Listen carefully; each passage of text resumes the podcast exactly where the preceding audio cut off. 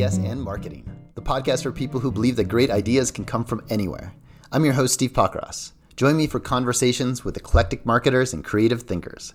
Yes and Marketing is brought to you by Verblio, the friendliest content creation platform in the business. We cover a lot of ground on this show, but one area that has come up again and again is psychology.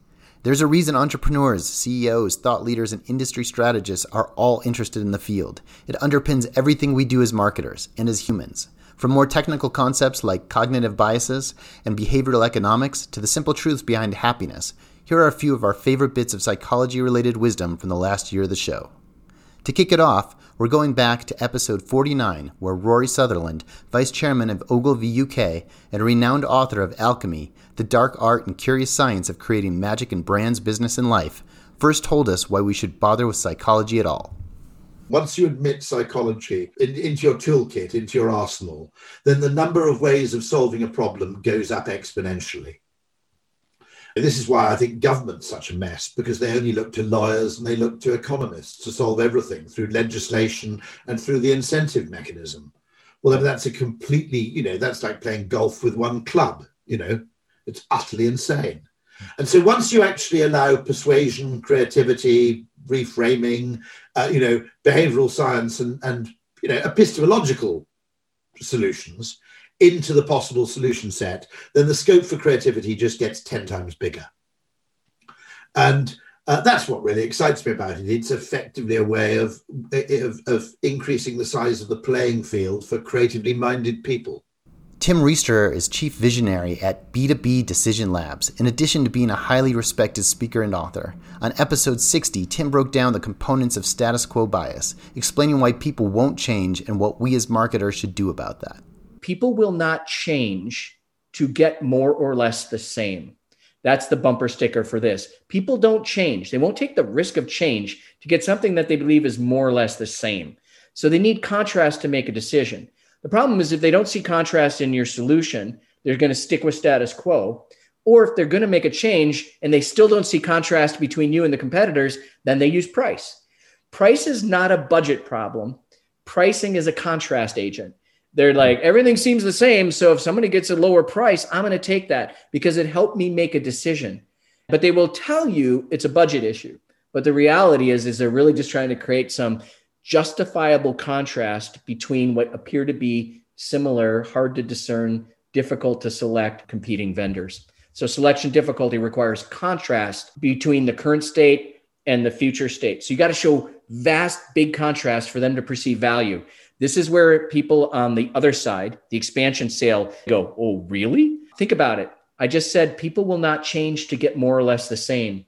So when you're the incumbent, part of your job is to just make sure your customer knows that you've got them covered. You don't have to show big, huge differences between you and the competition. In some ways, you just got to say, We got your back.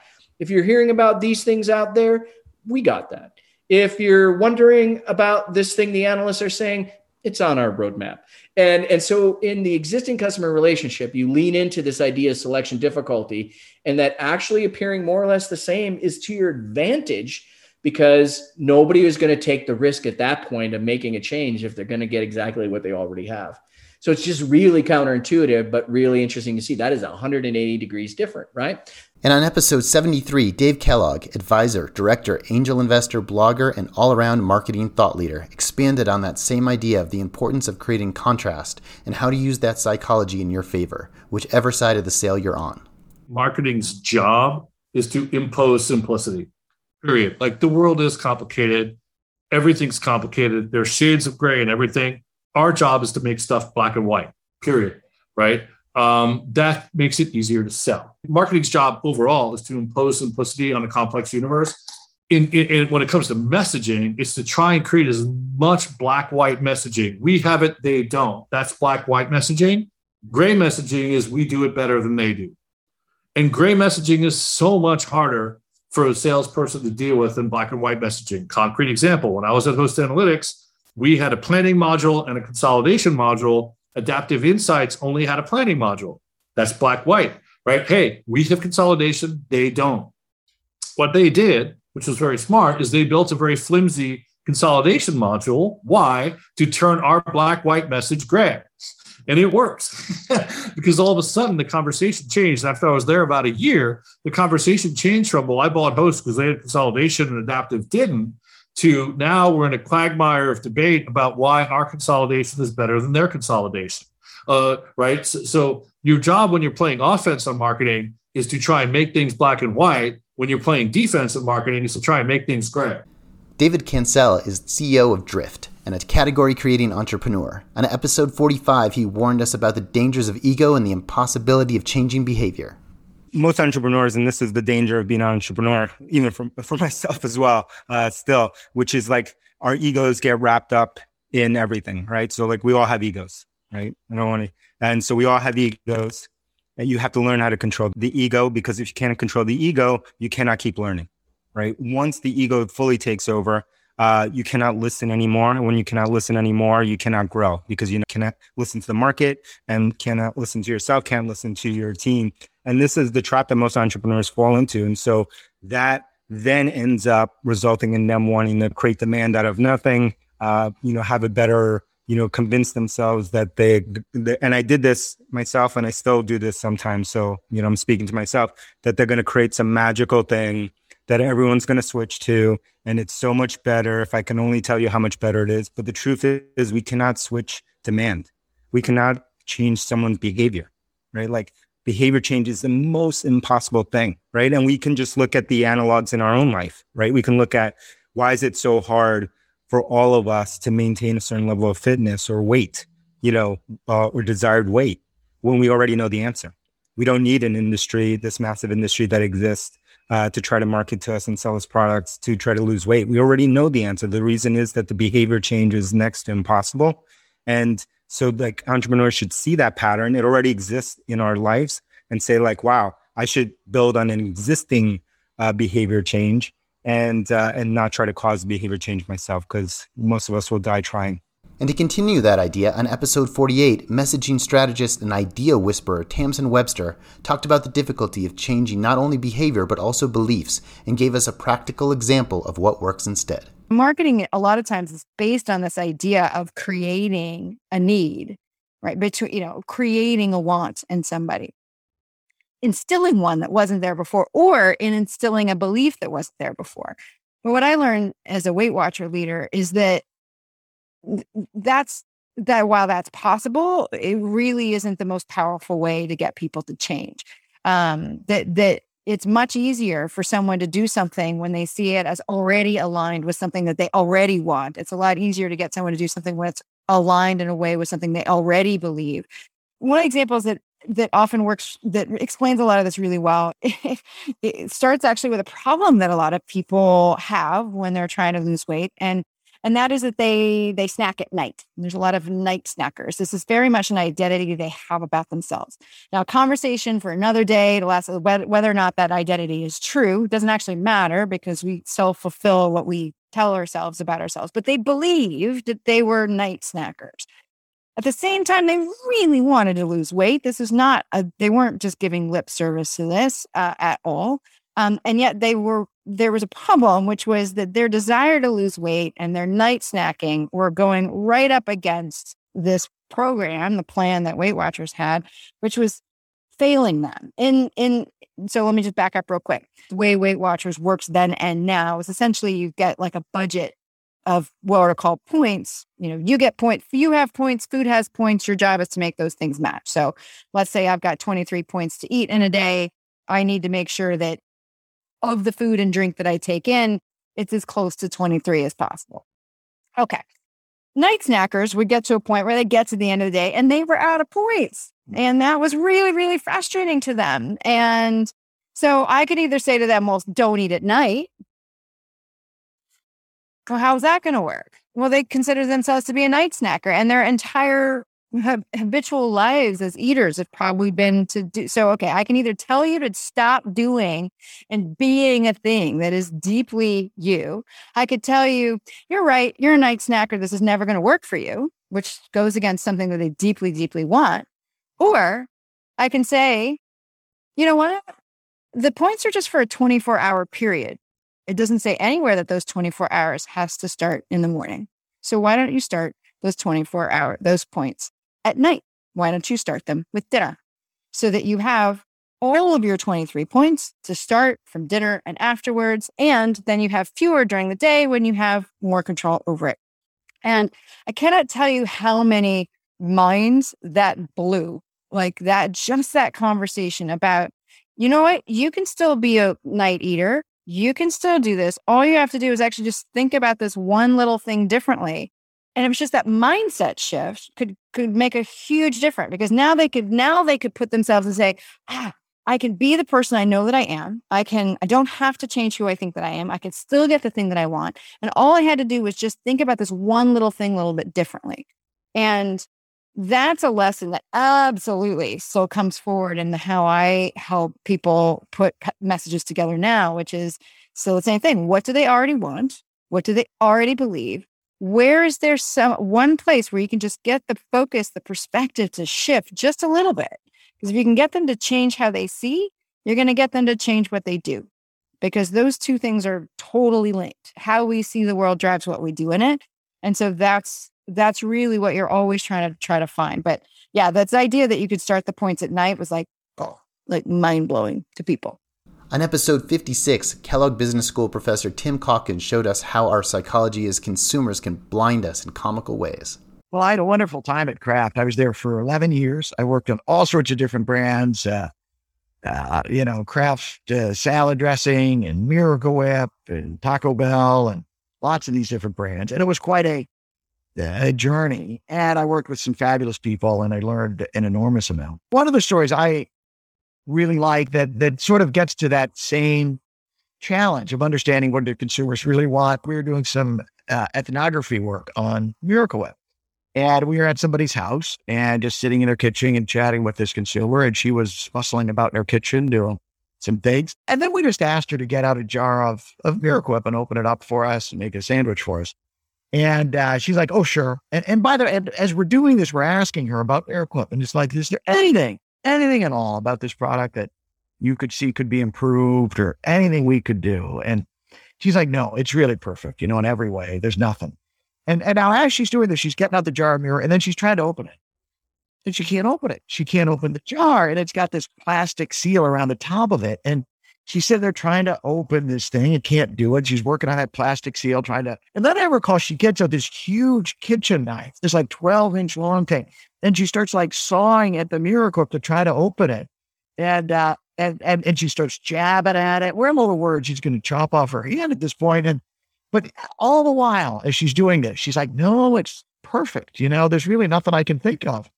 And as she's doing it, she could not open this thing to save her life. And but that speaks to the same challenge is that very often the unmet needs that are out there, people can't express them because they're just not even aware of the problems that exist in their life.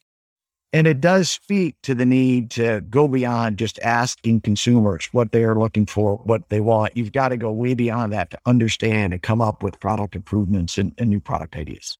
And in a similar vein, on episode 49, Rory Sutherland explained how our psychological biases can often run counter to what might be economically rational.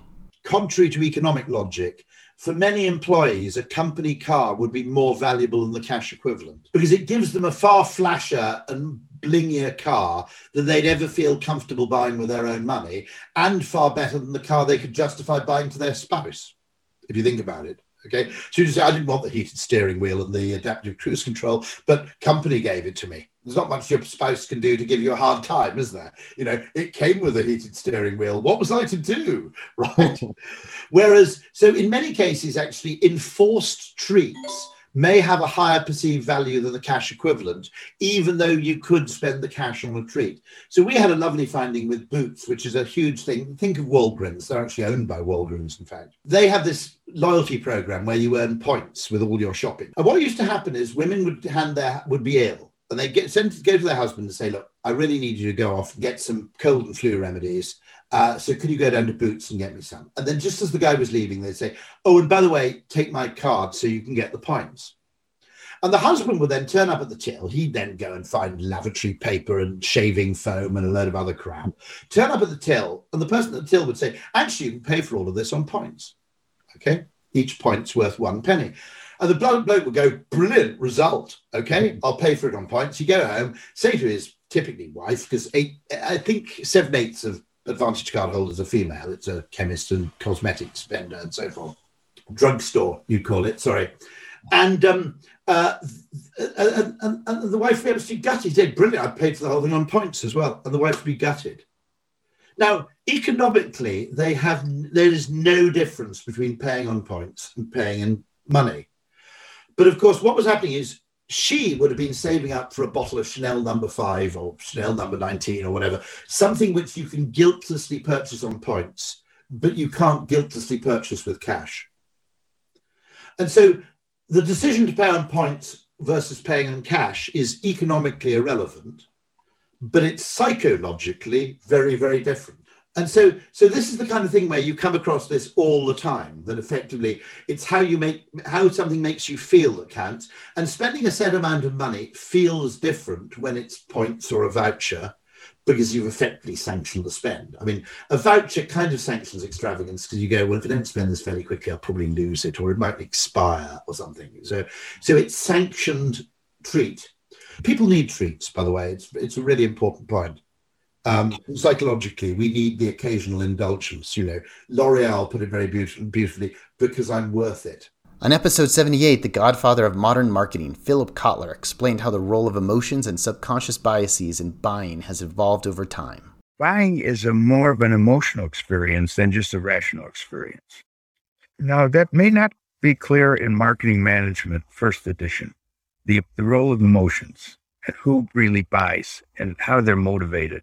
So one of the things we got into was to recognize that maybe 90% of not only your decision as a consumer, but maybe 90% of your decision as a producer is guided by your sense of risk and the emotional uh, ideas that are at a subconscious level. On episode 43, Suneet Bhatt, president of mission based company Boulder, told us all the formula for happiness and why we can never solve it. Michael Norton, HBS professor, author of several incredible studies and incredible books, focuses a lot on happiness and he's actually evolved his take on happiness. But one of one of the things that he wrote, I think it was like 2017 or 2018, uh, published a study. Um, and he had conducted the study where he asked some of the wealthiest people in the world. He started in the US, but he'd done sort of pockets of these studies in other parts of the world as well. So, like with the Dutch, for example, I remember. And he asked them, he said, All right, you folks are doing really well. You got, you know, a million dollars or equivalent of a million bucks. What do you need to be happy?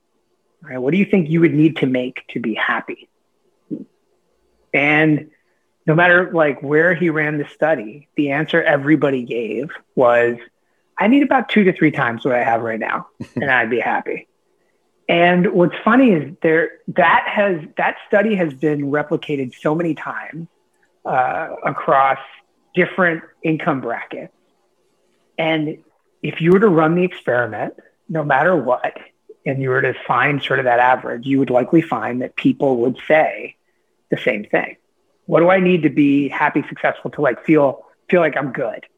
And they would say, I need, you know, two whatever I have times two to three times three is going to put a smile on my face. So that's like the formula. And everyone's like, silver bullet. It sounds great. The problem is what whatever you have keeps changing every time you multiply it.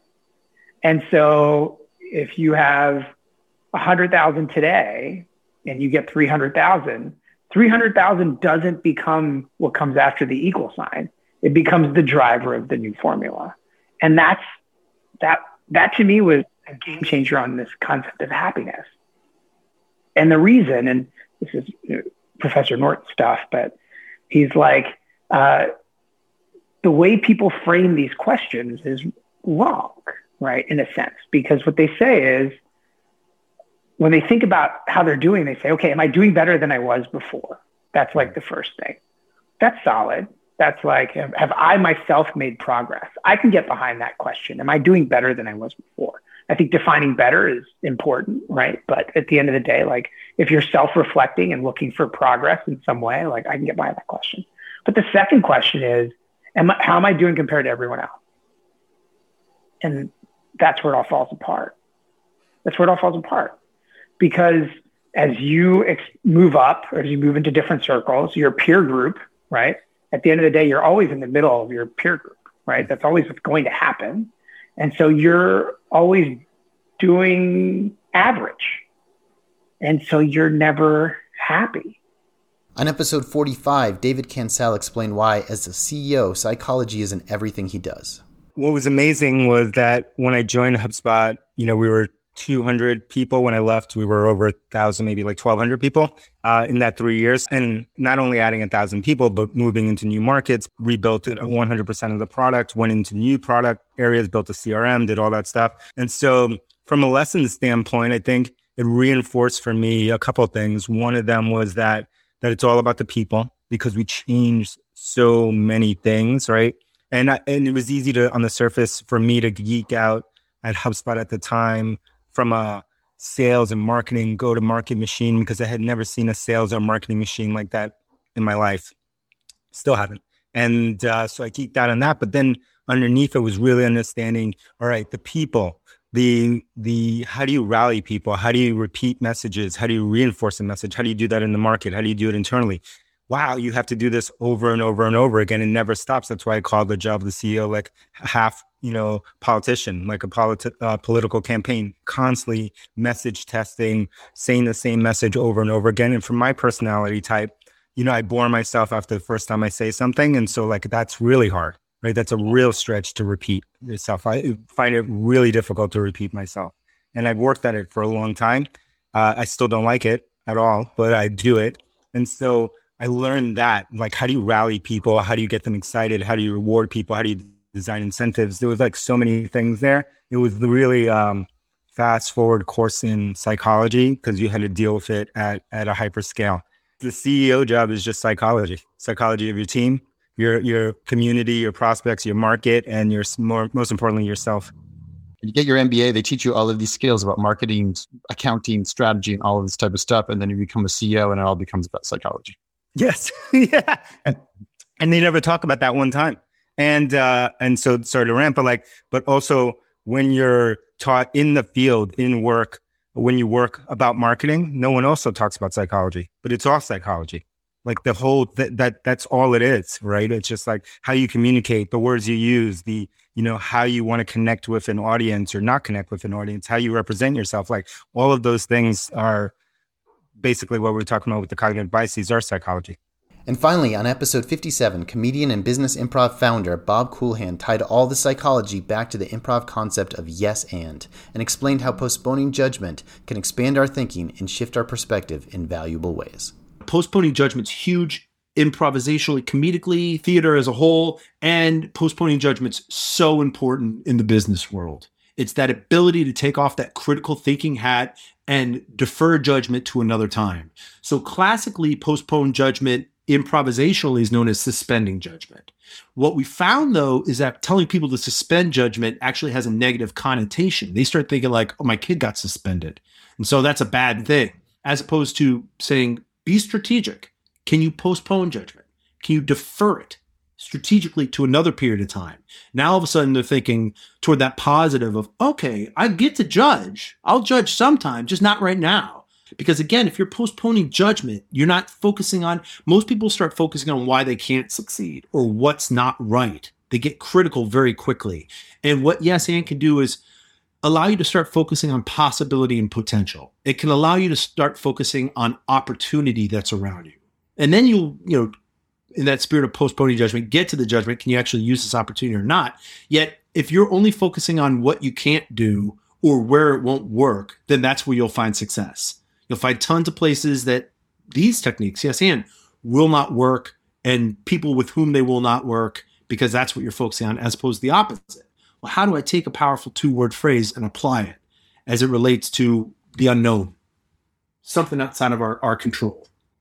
You know, what, how can we reduce it down to something inside of our control? And that's where yes and is a great technique on an individual level, on a personal level. Just postponing judgment, getting out of our own heads, coming up with ideas to solve problems, deal with the unexpected, market in a different way, you know, compete in a different way, learn from people you know, not not figure out oh, that my competitors are doing this, that, and the other. Yeah, they are doing it. And What can I beg, borrow, steal, learn from them that can make my unique approach hit the target better, faster, stronger, more accurately? Thanks for listening to Yes and Marketing. If you enjoy the show or learned something new today, please take a minute to rate and review us on Apple Podcasts. It means a lot. Thanks.